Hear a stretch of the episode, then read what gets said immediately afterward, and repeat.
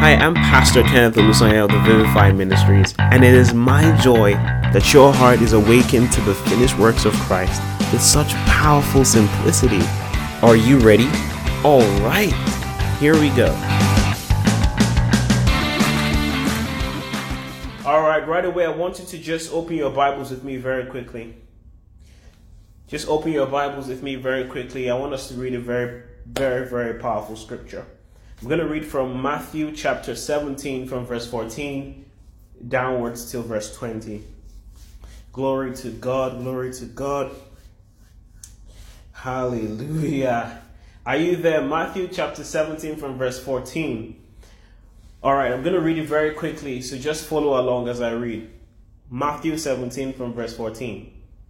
When they came to the crowd, so this is Jesus and his disciples, they were moving, they were traveling, doing the work of ministry. In verse 14, they came to a crowd, and a man pushed his way out of the crowd, right? He approached Jesus and knelt before him. Verse 15, Lord, have mercy on my son. He said, He has seizures and suffering, and he's suffering greatly. He often falls into the fire or into the water. So this demonic manifestation was such that sometimes this child would be moved to just play with fire.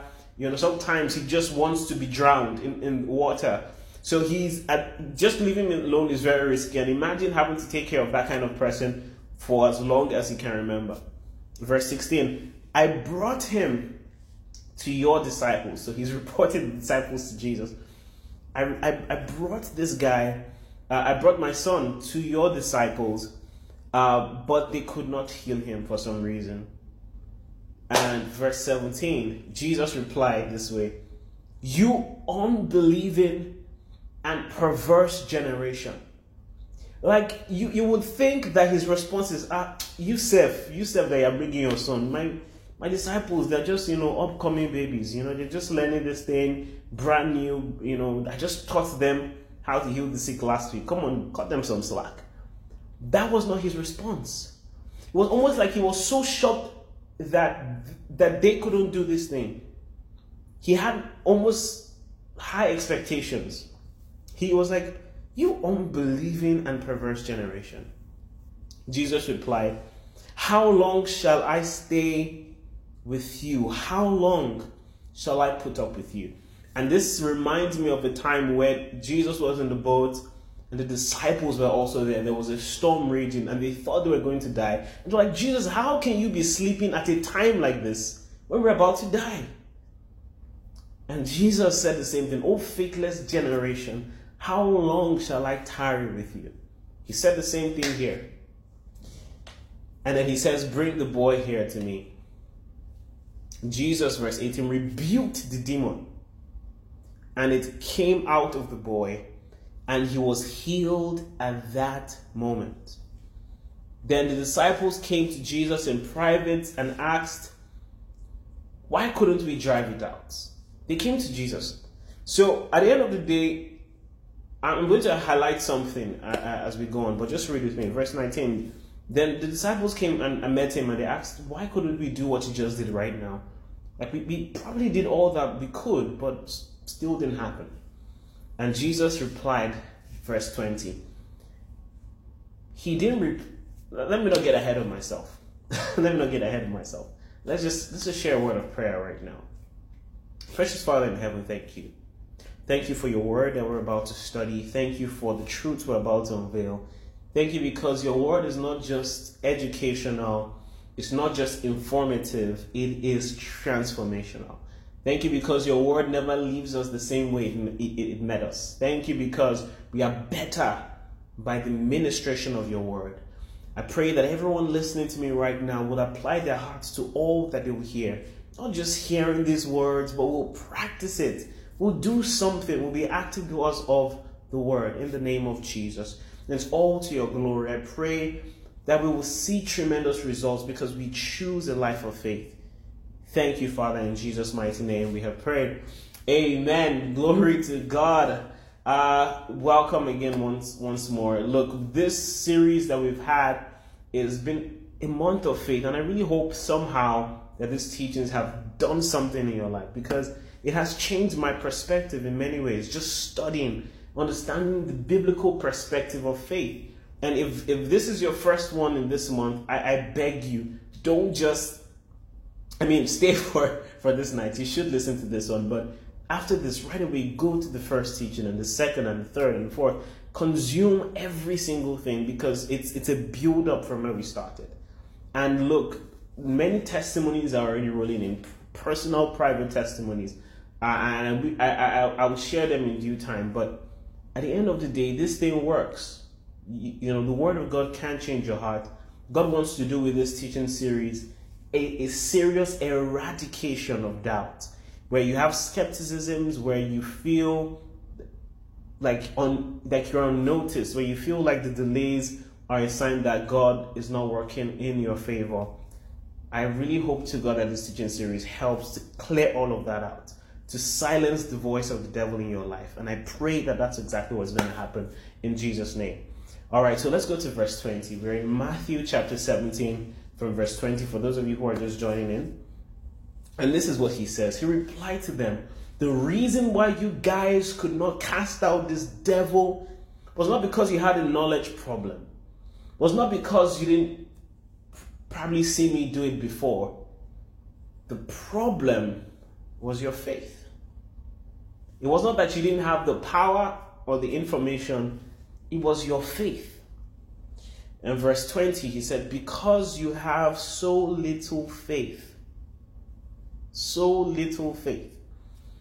Then he goes on to say, Truly I tell you, if you have faith as small as a mustard seed, you can say to this mountain, Move from here to there, and it will move. Nothing will be impossible for you. If you have faith as little as a mustard seed, you can say to this mountain, Be moved, and it will move, and nothing shall be impossible for you. Now, it, it sounds very contradictory just thinking about it. It sounds very contradictory. He said the reason why they couldn't do this is because they had so little faith. Then he says, If you have faith as little as a mustard seed, and I'm sure maybe if they didn't understand what he was trying to say, they'll be like, It didn't work because we had little faith. And now you're telling me that I need to have little faith? That doesn't make sense. But there's more to this than meets the eye, and I will explain as we go. Um, let me just give you an idea of what a mustard seed is. A mustard seed is a seed. Yeah, I should get 10 points for that. a mustard seed is a seed.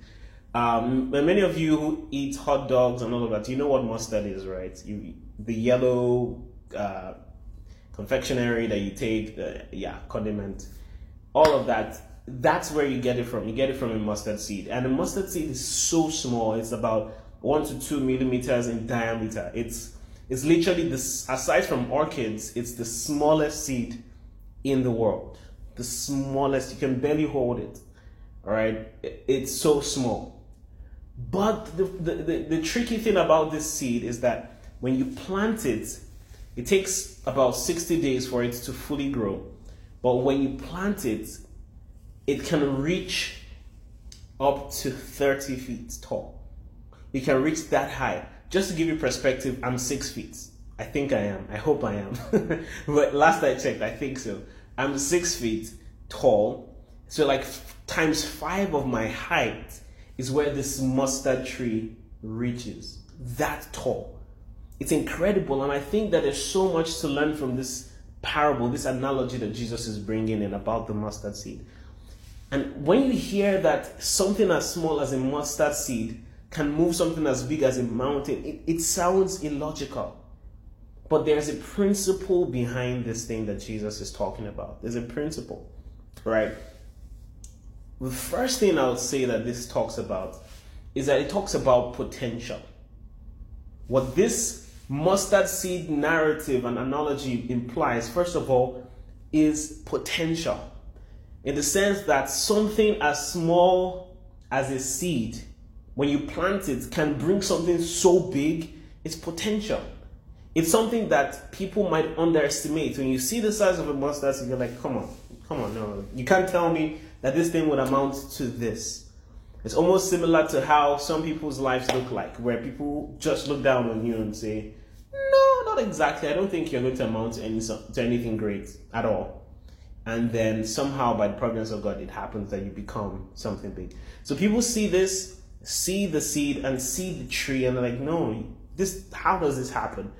It, it talks of potential. It has great potential. It looks little, it looks silly, it looks foolish, but it has so great potential in accomplishing what it's supposed to be being becoming what it's supposed to be. The second implication is that it speaks of the the, the volume of investment. Uh, uh, uh, and let me let me just let me just explain this and, and make it simpler. When I say the volume of investment, when it comes to moving a mountain, the logical thing that you think about is let's get a bulldozer if, if that's going to help. Let's get a bulldozer. Let's get some drilling machines, some boring machines to drill down. We build and dig a trench around the mountain. Get an excavator around all the edges of the mountain and, and try to lift it and move it. That sounds at least a bit logical. It, it makes some scientific or technological sense. But that you're telling me that the level of investment is not all this hard work it's not all these calculations. It's not all this civil engineering. All I have to do is just believe it and trust that it will happen and it will happen. Come on. Come on. You can't tell me that that's what it is. And Jesus is trying to use a principle. Now, let, let me put this in the scenario that the disciples were going through. Think about it. These guys just recently had been given power by Jesus to do miracles. But it came up, up, up, up upon this guy who was possessed of the demon, and somehow they couldn't do it. What exactly happened? Now, they've seen Jesus heal the sick, right? They've seen Jesus do wonderful miracles. What happened this time around? Why was it that this guy couldn't be free of this devil? Jesus said it was because they had little faith. And, and in actual fact, the word and the terminology so little faith here actually means you didn't have faith. It's like when you say little or nothing. So this wasn't that there was actual faith, it was like your faith was intangible and non existent. That's actually what the phrase here. It's one word in the Greek, so little faith. It's the, the so little uh, faith just means non existent faith. All right, and, and, and that means that to do things that God will have you do doesn't actually require much it just requires a little bit of investment, a little bit of investment in, of your trust in God, of your belief in God. It just means you thinking about what has happened. If you're in the disciples' shoes, you need to remember and recall the times he's healed the sick, the leper, the raised the dead, and also cast out devils. And just remember that look, if Jesus can do it, I, I can also do this as well. I can believe this. And that is the mustard seed. It's literally stepping out of the realm of the ordinary and just taking a little step further and saying, you know what? I can, this can happen. I trust that this power of Jesus can get this man healed. Even if Jesus didn't tell me specifically, go and do this, I believe that by watching him and the power that he has also conferred on me, I can do the same thing. It takes just a little step of faith. Praise the name of Jesus. But there's something similar to this, and I'm going to expand it much. I'm, I'm going somewhere. All right. There's something that is similar to the mustard seed kind of faith. It's also um, many times alluded to childlike faith. Childlike faith is something very special. It's something that all of us at some point in our lives we've experienced, we've, we've, we've gone through that phase. And look at the scripture in Matthew chapter 18.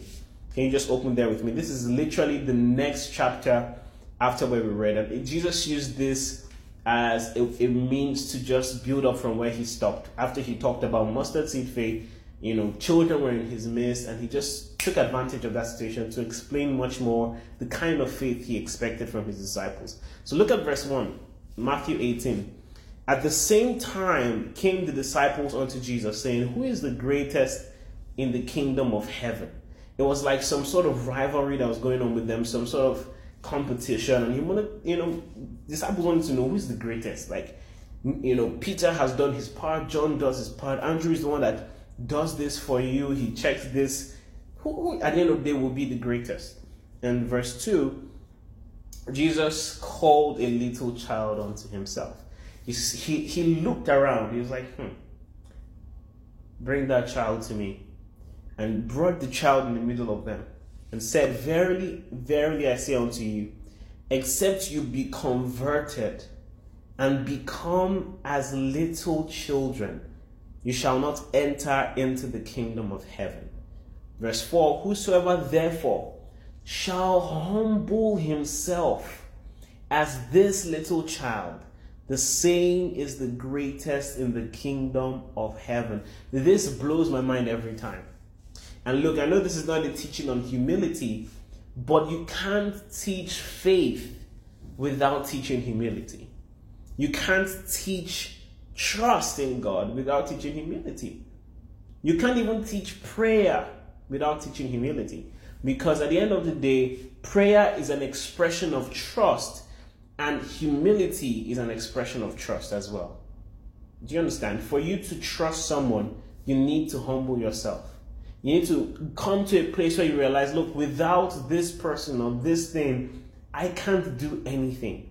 And so you put your trust in that thing. And the way to express your trust is through prayer. Do you understand that analogy? But back to what I'm saying, he said, if you can humble yourself and strip yourself of, of so much that all you see is trust and faith, you are the greatest in the kingdom of heaven if you can become like these little children, let me give you, let me just ask you a question. What are some of the things that growing up you've always just thought to be true because there was someone that you trusted so much that told you that thing was true and you believed it? One of the lies that they told me, and, and I'll just say them as they come to mind, was that um, zebras, right? The animal, the zebra, is actually a horse that was painted white and black. That every zebra you see someone painted it black and white. Um, I think when I was growing up, um, I remember seeing a white man. You know, growing up, uh, I saw a white man, and I remember it was the same uncle that said that's that's what the zebras are for. That to bring black and white people together or something. It's still hazy in my mind, and I believed him. I believed the lie that this rubber bands that you know people use for their hair or that the rubber bands when you put them on your on your hand it sucks your blood and that the red rubber band is the one that is full of blood i've heard so many things i was deceived you were deceived uh, which other life for those of you who grew up thinking i think my parents did pull this one on me uh, the, the tooth fairy thing they didn't call it the tooth fairy but all i knew was that anytime i had a broken tooth I'll put it underneath my pillow when I wake up. I'm seeing 100 naira there. I, I still remember very vividly. And I was told that it was, I think my parents said it was the angel of the Lord or something. I, I don't know. um, and you know all these things. Many times we believe these things so much that even to a point, by the time we grow older, it only you have to intentionally step back and be like, wait, wait, though, this thing is not true. For those of you who they told that if you touch a girl as a guy, you touch a girl, you get her pregnant. I don't know if they told you that one. Is it true? By the time we did sex education, you found out that that was the, that was far. Well, yeah, not that kind of touch, anyways. But you get the point. The thing is, as children, when you grow up, it's easy to believe.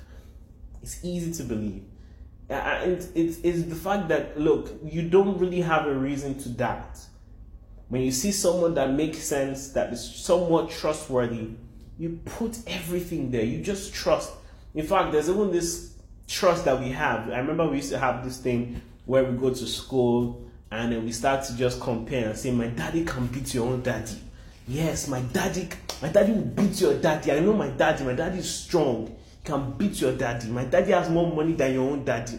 You know, all these things. It, we can only say those things because we trust. We trust them. you understand? We, we trust our parents. And it's, it's with time, with more experiences, negative situations that somehow we start to think again. Can I really trust this person? Many of you, even before you entered relationships or you started dating, you, the first person you dated, you, you trusted, even though you had heard things before, but you had not gone through that experience. You dated, and sadly, if that relationship went sour and you broke up, the next one you would have, you know, you would approach it with a different mindset. You'd be like, hmm, hmm, you're fine, oh, you're nice, oh, but let me just, you know, take some more time. And maybe that one didn't work out well, and then the more it happens, the hard, more hardened you get, the more doubtful you are, and the harder it is for you to trust. But as a child, literally, you, you don't have a reason to not believe that the rubber band is sucking your blood. You have no reason. It, it, someone said it, you believe it. That's just how it works. It's the kind of reckless faith, if I will use it, where somehow you just trust completely. You just trust completely. I believe that that's the kind of faith that God is talking about and that Jesus is introducing to his disciples. It, it might seem little, but it's so valuable. That's the point. It, it's the, the mustard seed can seem so little, but the value in it is so great. It reaches 30 feet tall. That's what he's trying to say. You can trust. Your trust goes a long way and it's valuable to God. Praise the name of Jesus. Glory to God. Childlike faith, I'll just mention three things about childlike faith. I mentioned the first one. It is without doubt. These are some characteristics of childlike faith. It is without doubt, without skepticism. It literally believes what it sees. It believes all things. It trusts all things. That's how it is childlike faith is, is the kind that it might seem silly, but I believe it. And funny enough, you know, in the context of which Jesus was speaking, he was talking about the kingdom of heaven. If you're not like a child, you will not get into the kingdom of heaven. And that almost talks about that talks about salvation. It's in the space of salvation, uh, re- reconciliation, and all of that. And, and that just tells me because the, the according to First Corinthians, when Paul was explaining what the gospel was, he called the gospel foolish. That's how he called it. It's, it's foolish. It's foolishness. And God uses the foolish things of this world to confound the wise. How can you tell me that some man 2,000 years ago plus came to the earth, God became a man in, in, in him, and he went to die on the cross, and whoever believes in some act he did 2,000 years ago will be saved forever and live forever? That doesn't make sense to the logical man, to the natural man. All right. But until you can become like a child and believe that this thing that seems naturally foolish is actually the means through which salvation is given to humanity, then you become the greatest in the kingdom of heaven. That's the perspective of God. This is a love language. I've told you about this is his love language, faith. But the first characteristic that you think of when it comes to childlike faith is that it's it's without doubt. It's without skepticism. It's it's it's it's without all of that. Number two, it is total. It is total. It is complete. A, child completely trusts um, in their father. I don't know if you've watched this show um, back when we were younger. They don't do it. They don't air it anymore. It's called uh, This Life. It was on. Uh, I forgot the channel. Was it NTA or? But it was this life. Oh, this life is sweet. And before they start, they do the scene where there's this um, man who is there and his son is stuck on the roof. They never tell us how he got to the roof. He's just somehow on the roof. And the father looks at him and said, My son, come, jump down and I'll catch you. And the son is, Papa, are you sure? Yes. And maybe that's not the perfect example of it because a child like kind of faith We're not even ask, Are you sure? But this guy asked, yeah, you know, Are you sure I should jump down? And said, Come, I'll catch you. And the son jumped. And the woo, moved away. And this guy landed on his leg. And he, t- he told him, He said, Never trust anyone, not even your father. And I'm like, Man, this is this is the worst lesson to teach your child. And that's why a lot of people, this uh, this might sound like it's a joke, but it's very serious. This is why a lot of people go around having trust issues. Because the literal example literal earthly example to represent God on the earth, the father in a house, is not showing the example where and, and creating the environment where people can trust him. And so that's why a lot of people today have issues trusting God. And maybe you listening, maybe that's a problem of yours. You, you find it hard to trust people, not and even more so to trust God. And that's because the fatherly figures in your life have not been the perfect example. Look, I'm trying to tell you this that God is faithful and you can trust him totally. You can trust him completely. He will catch you. He will catch you. And you can trust that. He's not like men. God is faithful and you can put total faith in him. So so childlike faith is total, it's complete, it's all in. It's all my eggs in your basket, all my eggs in your frying pan. Look, and, and when it's done, it's going to be a nice omelette. That's exactly what it's like. It's, it's putting all that you have and all that you are into one thing. It's the day that they tell you, look, don't put everything into crypto, put it in real estate, put it in this, in agriculture. With God, you can put everything, it's fine. That's just know that your whatever you put in can never crash. Amen. It can never, it can never, it can never crash. Praise the name of Jesus. You know, um, that's the second thing I'll say about this. Number two, childlike faith is confident. Childlike faith is confident. It's, it's the kind that, and, like I mentioned, when you know that your daddy is going to beat this person. It's the kind of faith that I believe David had when he confronted Goliath. He came to Goliath who does that? This guy has not fought another human being, but he's fought animals.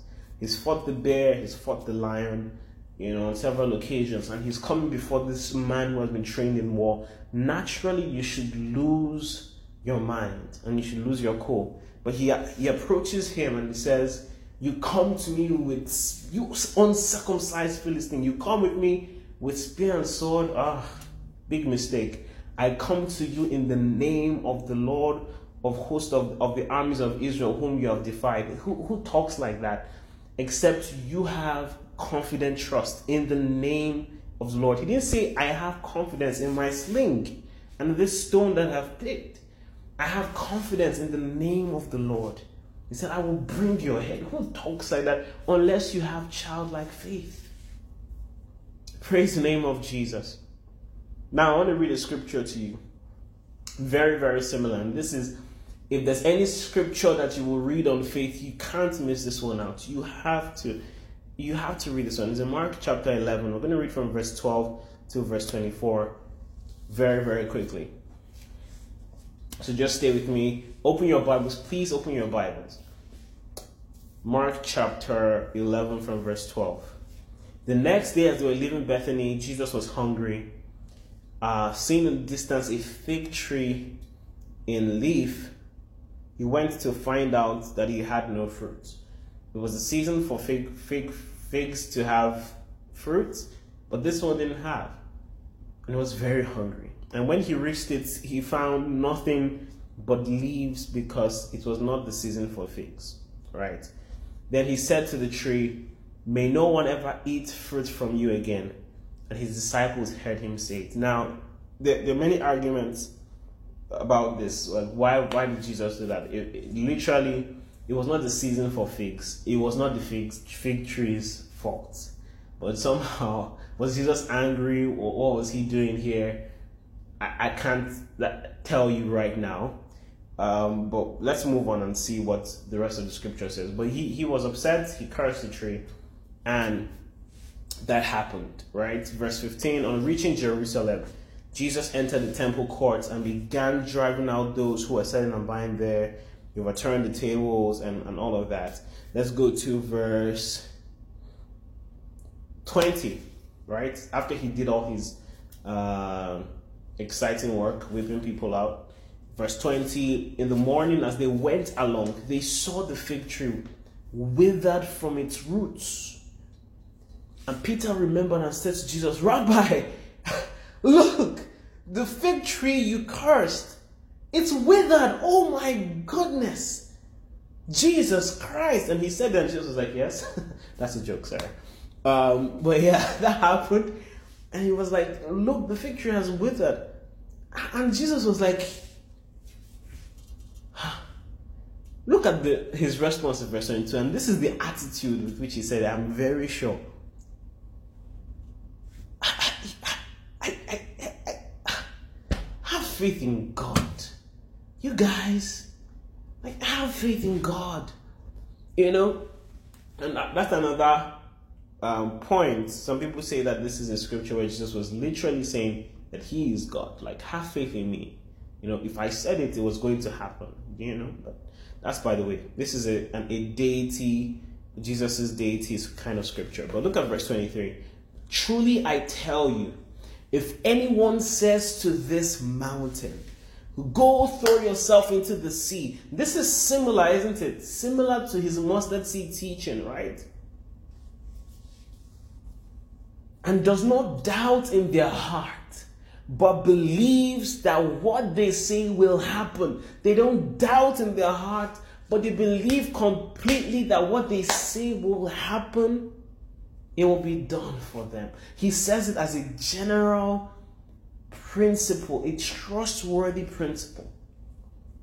Verse 24 Therefore, I tell you, whatsoever you ask for in prayer, believe that you have received it and it will be yours. This is a secret that Jesus is teaching.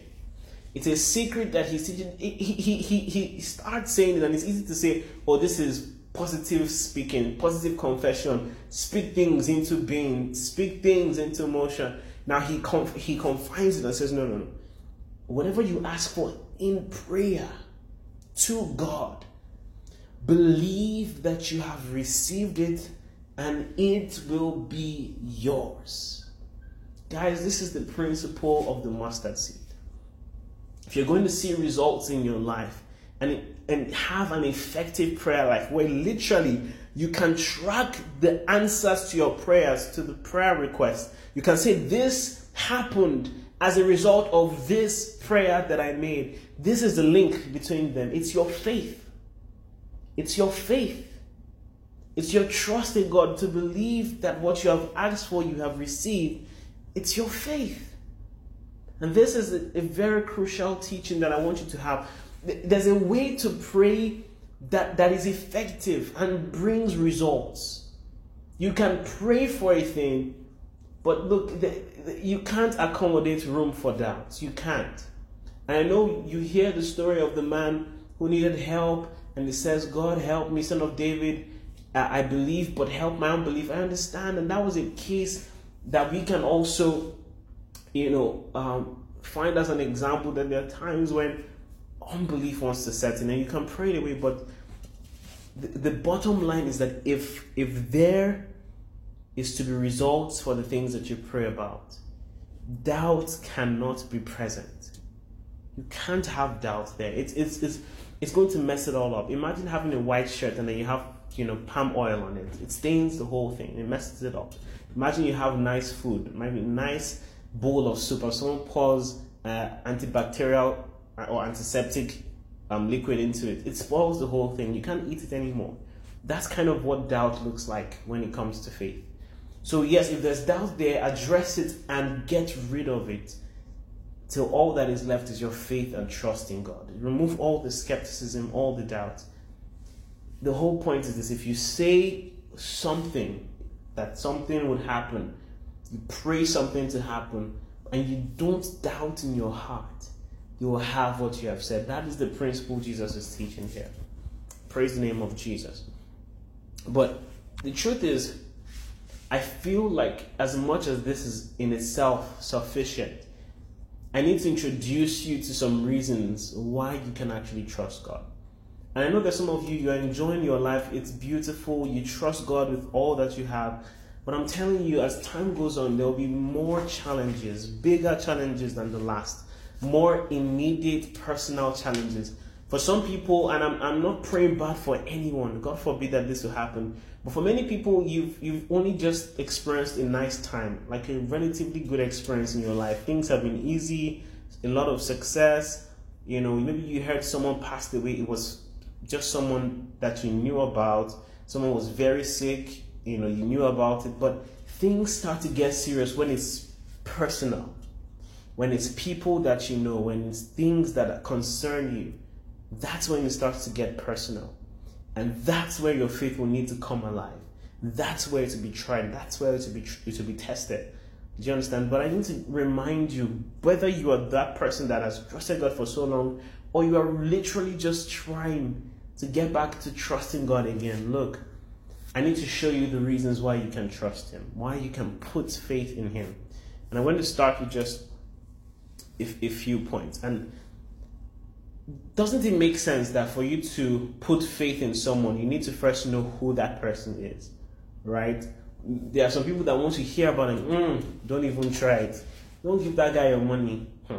He'll run away with it. But some people like, mm, no, please, by all means, that guy, no. If it's him, Chinedu know it's he's he's going to handle it well. I trust him. You can trust him too. So the, the the characteristics of the person in question is what inspires trust, is what inspires faith. So I want to introduce you to who God is in a, in a more personal and deep way. The first thing I would say is God is faithful. God is faithful. When you say someone is faithful, it means that what they have said they will do, they set out to do, they will do it without a doubt. And when you read the scriptures alone, you see hundreds and hundreds of things that God had already said He would do that He did. Prophecies, hundreds and hundreds of prophecies that can be tracked. If it's only just the messianic prophecies, the prophecies about Jesus, that's more than enough. That's more than enough to say that if God says He will do something, He will do it. Right? He is faithful. And I'll just show you the scripture Hebrews chapter 10 from verse 22. Oh, glory to God. Before I read Hebrews 10 22, let's go to Titus chapter 1, verse 2. Very, very quick uh, scripture. Titus chapter 1 from verse 2.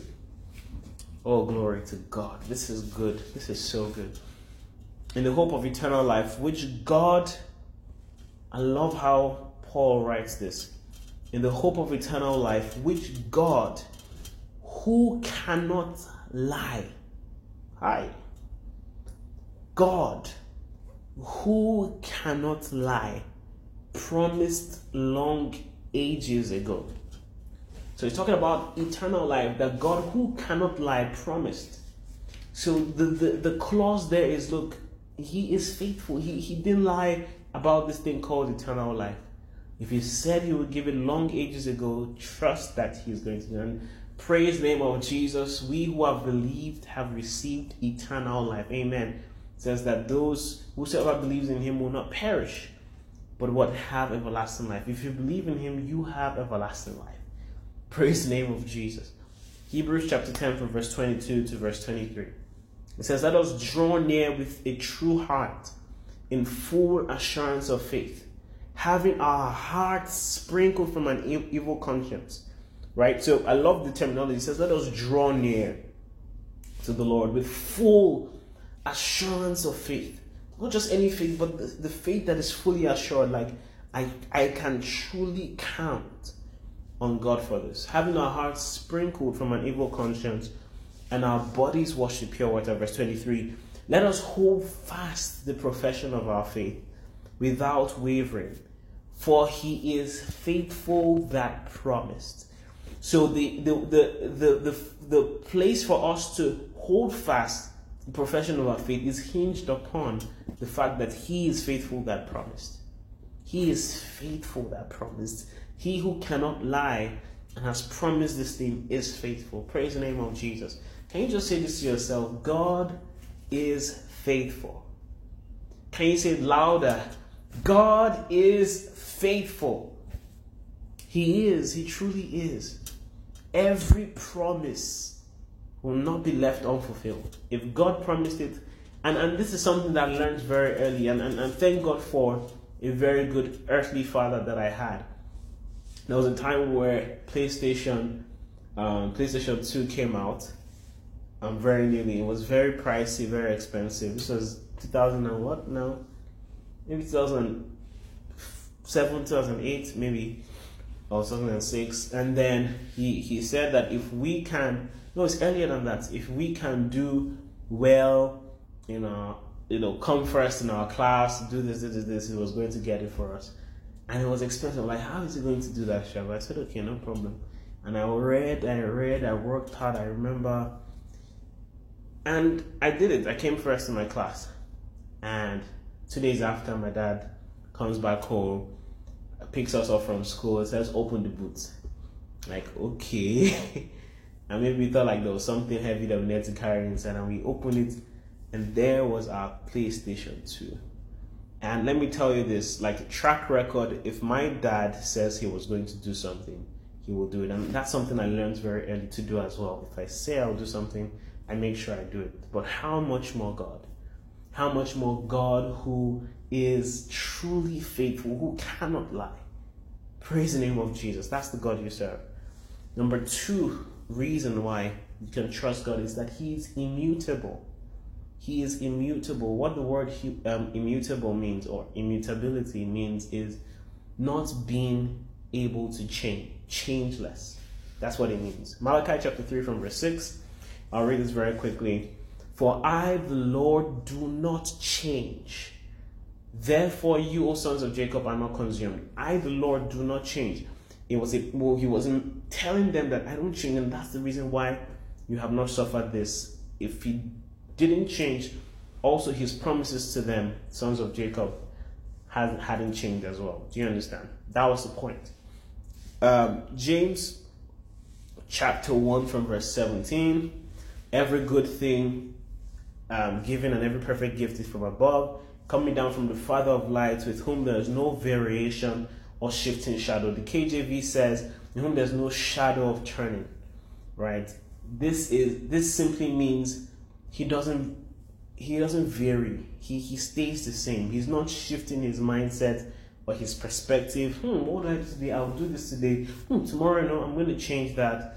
He's not that kind of person. If he's who he says he is and he's who he is forever, he doesn't change. Um, Hebrews chapter 13 from verse 8 it says, Jesus Christ is the same yesterday and today and forever. It tells you he is immutable, he doesn't change. All right, Hebrews chapter 6. This one is a very good one. Hebrews 6 from verse 16 to 18. I hope you're taking note of the scriptures. Hebrews chapter 6 from verse 16 to 18. For men verily swear by the greater, and an oath for confirmation is to them an end of all strife right? So if you want to swear, you usually swear by someone who's higher than you. You can swear by Shango or Thor or whoever you believe in.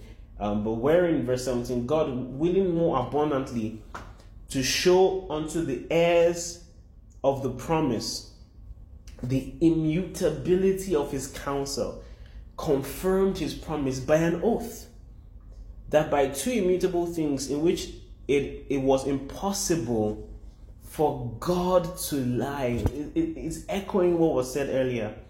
We might have a strong consolation. Look at that. Who have fled for refuge to lay hold upon the hope set before us. This, this is so comforting. The, the fact that God is immutable and He doesn't change and He cannot lie is comfort for us to know that we can trust Him. He won't change. He has never failed on his promises. It's not going to start now. He loved us very much at the very beginning, even before, you know, while we're yet sinners. It's still the same God. He still loves us. He cared about us then, He still cares about us now. He gives life, He still gives life now. He healed the sick, He still heals the sick now.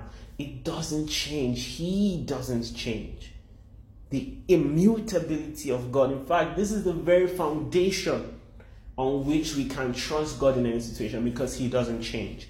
And His track record has been consistent so far, and it means we can predict His track record.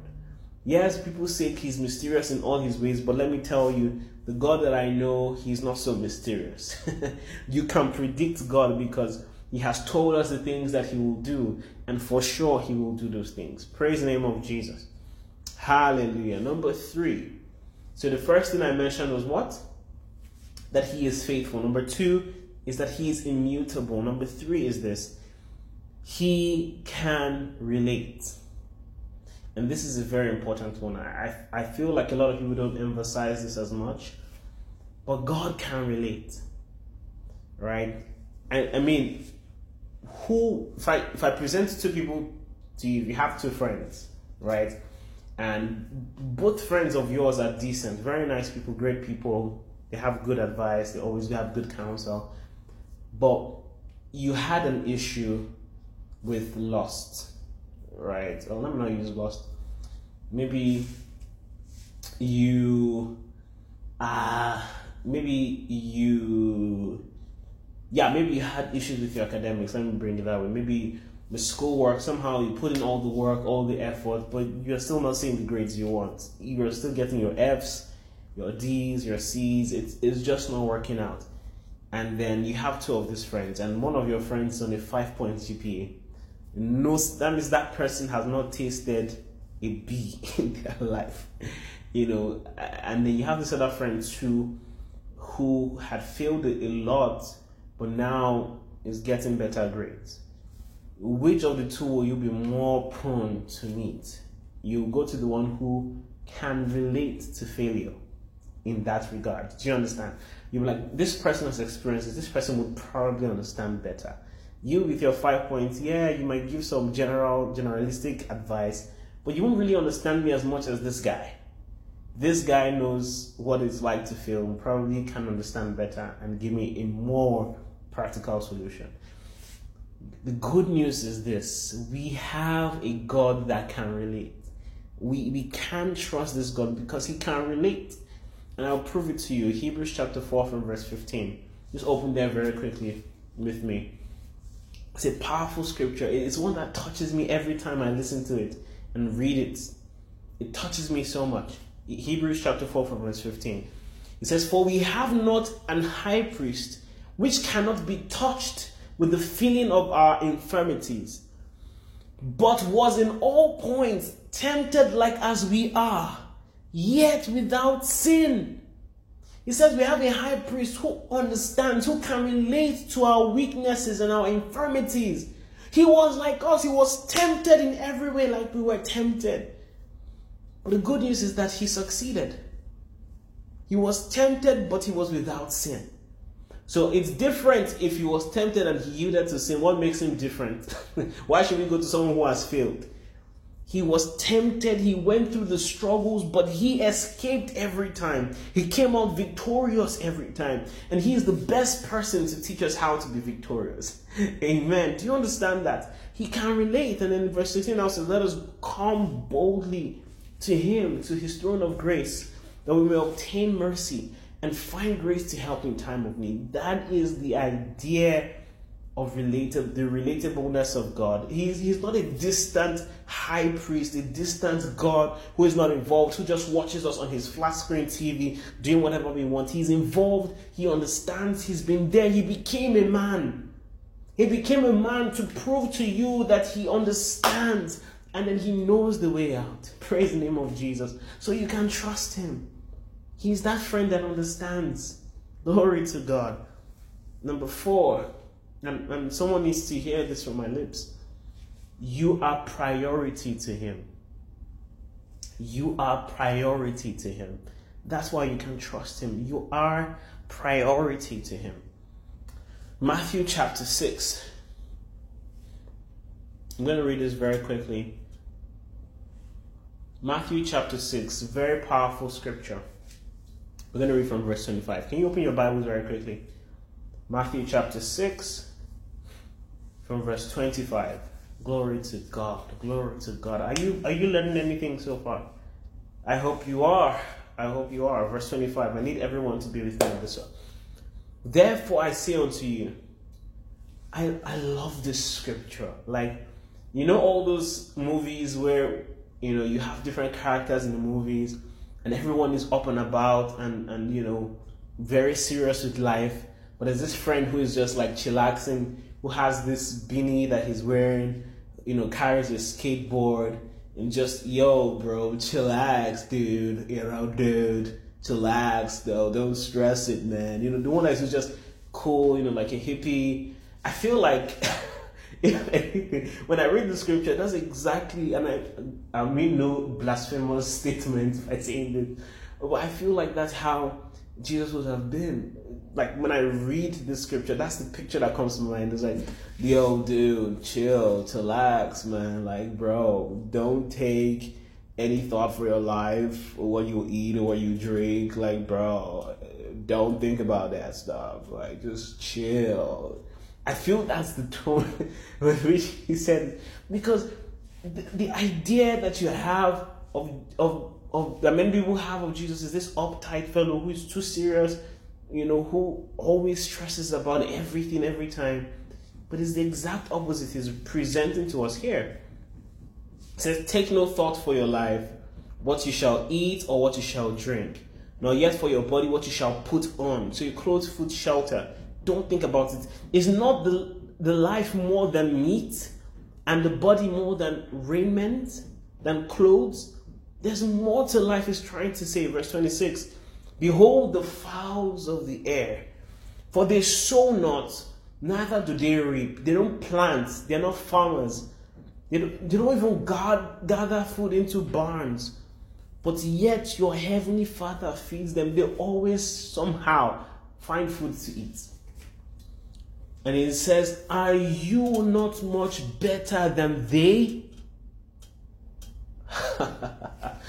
He's introducing the concept of priority here. If there are these fowls of the air, birds of the air who are feeding somehow, they don't even work for it. Are you not of much priority, higher priority, higher value than they? He's telling you, look, have a mind renewal about your perspective, perspective that you have of God towards you. Renew your mind. Verse 27 Which of you, by taking thought, can add one cubit unto his stature?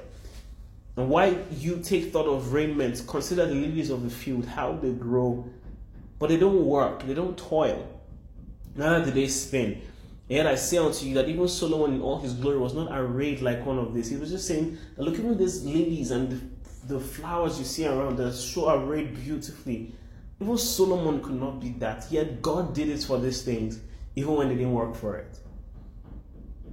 Verse 30 Wherefore, if God so clothed the grass of the field, which today and tomorrow is cast into the oven. Like this thing is volatile. People can pluck these things up, but God takes his time to adorn them so beautifully. He says, How much shall he not much more clothe you, O ye of little faith? This is the concept here again.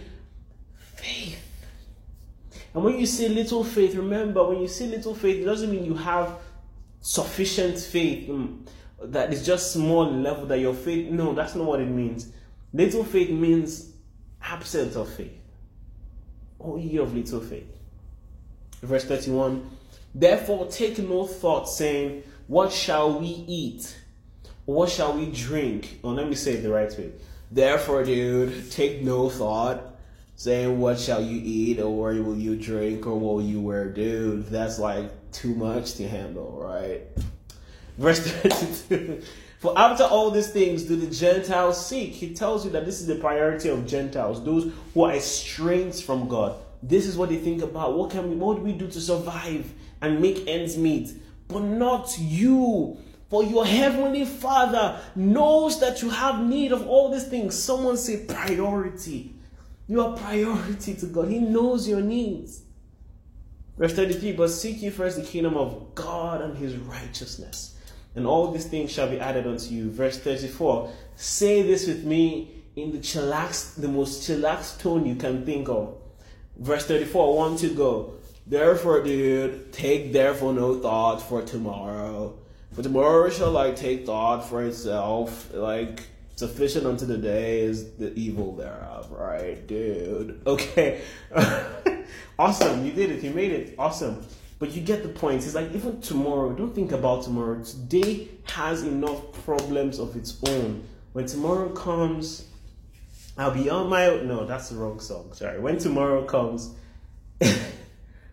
tomorrow will fend for itself. And in fact, God will fend for you tomorrow. The the whole teaching here highlights three things, right? that first of all, get rid of anxiety. Don't worry too much. You can't add anything to your life by worrying. Number two, you are actually priority to God. Like He prioritizes you. You're more valuable than the birds of the air and the grass of the field. And then it also means that what? You can trust God.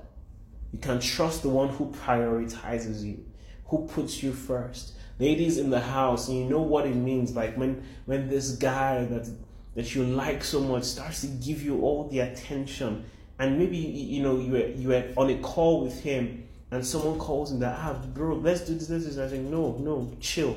I'm on a call with someone.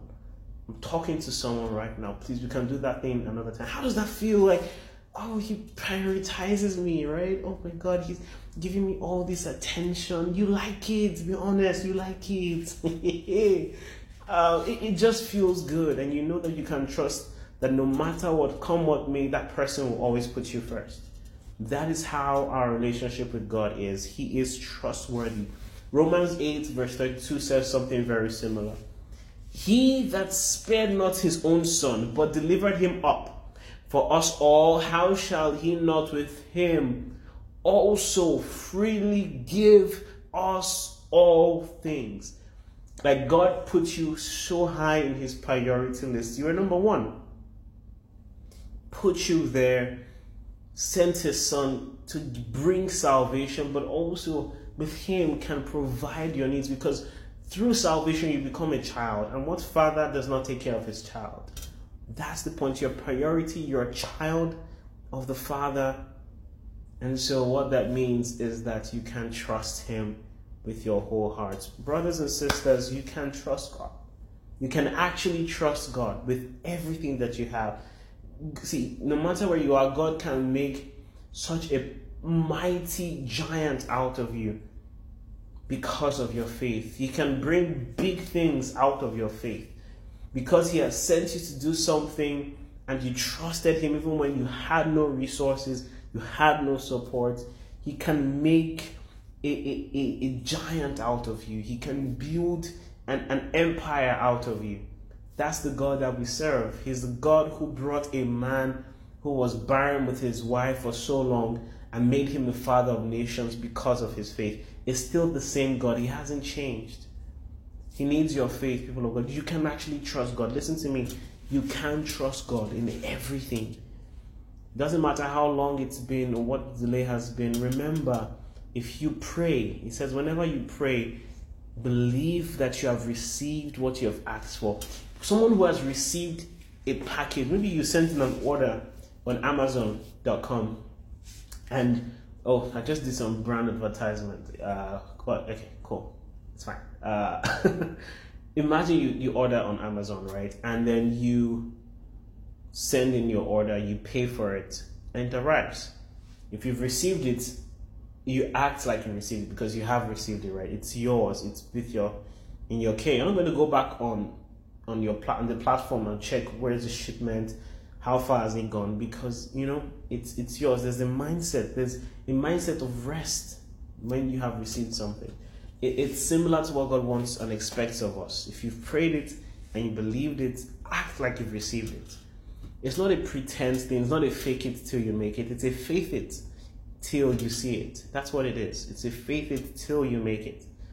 And God wants that we put all our eggs in His basket because He is trustworthy. He's the safest place for you to be in in this world. There's no one you can trust more than you can trust God because faithful is he that promised. Right now, maybe there's someone here who has diminished God in their hearts and maybe they've lost hope on a certain thing. You've been in this vicious cycle and it's ongoing and it feels like there's no escape and there's no way out.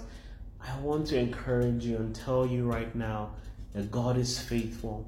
And with your faith, as little as a mustard seed, it can produce far more greater results than you can ever imagine. Remember, at the end of the day, you're dealing with a God who does exceeding abundantly above all that you can ask or think.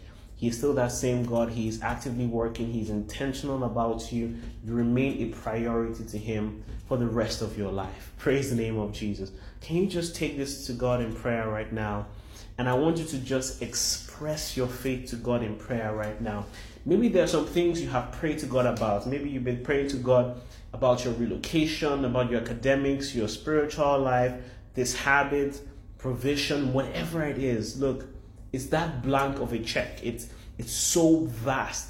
All you need to do right now, you need to trust God and pray like you've received what you've asked for. Remember, he said, if anyone says to this mountain, be removed, I shall not doubt in their heart, but believe that they receive what they've asked, it shall be given unto him. Can you talk like someone who is confident, who knows that God can do exceeding abundantly above? Come on, just express faith right now. If there's obstruction of doubt in your mind, drop it off right now. Strip yourself. Let the word of God you have received strip you of all doubt, strip you of every skepticism would it really work? Uh, will, will, God really show up? He will. So, right now, focus all your energy and all your trust in Him. Just put all your eggs in His basket. God, I trust you. This thing I've been hoping for and praying for, in the name of Jesus, I have received it. It is done, it is settled. Come on, pray with that kind of confidence. Pray with that kind of confidence. Come on, pray as seriously as you can right now. Whatever it is, you can trust God. I know that thing has lingered for so long, but you can trust God. I know that disease has stayed more long, has stayed longer than it should have. Pray still. It can be healed completely. Don't be one that the Lord will look at and say, Oh, you of little faith. Be the one that God will commend for their faith. Braneken sobronti shapandes. King kindi karindo combro otu shapamba akam vikoste. Kandi irindi actu sombro o shapan enge kindikatas brutu proko o frankinde kera diabande soku. Thank you, Jesus. Come on, express your faith in the Lord. Express in the little things as well. In the things that you might feel like God doesn't think about. He knows you have need of these things. But when you pray, you express your trust. When you pray, you express your humility that God, without you, I can't attain to this thing. So I need your help and I trust in you fully. I commit to you fully. In the name of Jesus. Bromba kande vrekindi saara tinembos. Bruku potonde kerianda banande korustu. Pandete denemende kosa. Jipete kete betene de betos. Brukunkum bra atande sendengi vrando shumut utus. Shambri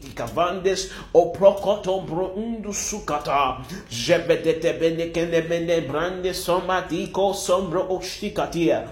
Come on, pray. Few more seconds. Few more seconds. Pray, pray, pray, pray. Oh, thank you, Daddy. In Jesus' mighty name we have prayed. Thank you, Lord and precious Father in heaven, we thank you. Thank you because you are trustworthy. Thank you because in all things we can beat our chest knowing that you are faithful that promised. Come what may, we will remain unshaken, unmovable in the name of Jesus. We trust you because you can relate, because you are faithful, because you never change, because you're able to give us all that we have asked because we are priority to you. Thank you, Jesus.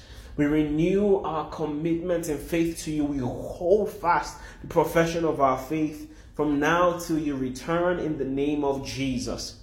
Lord, we are making a statement with our lives that nothing is impossible for us because we trust in you.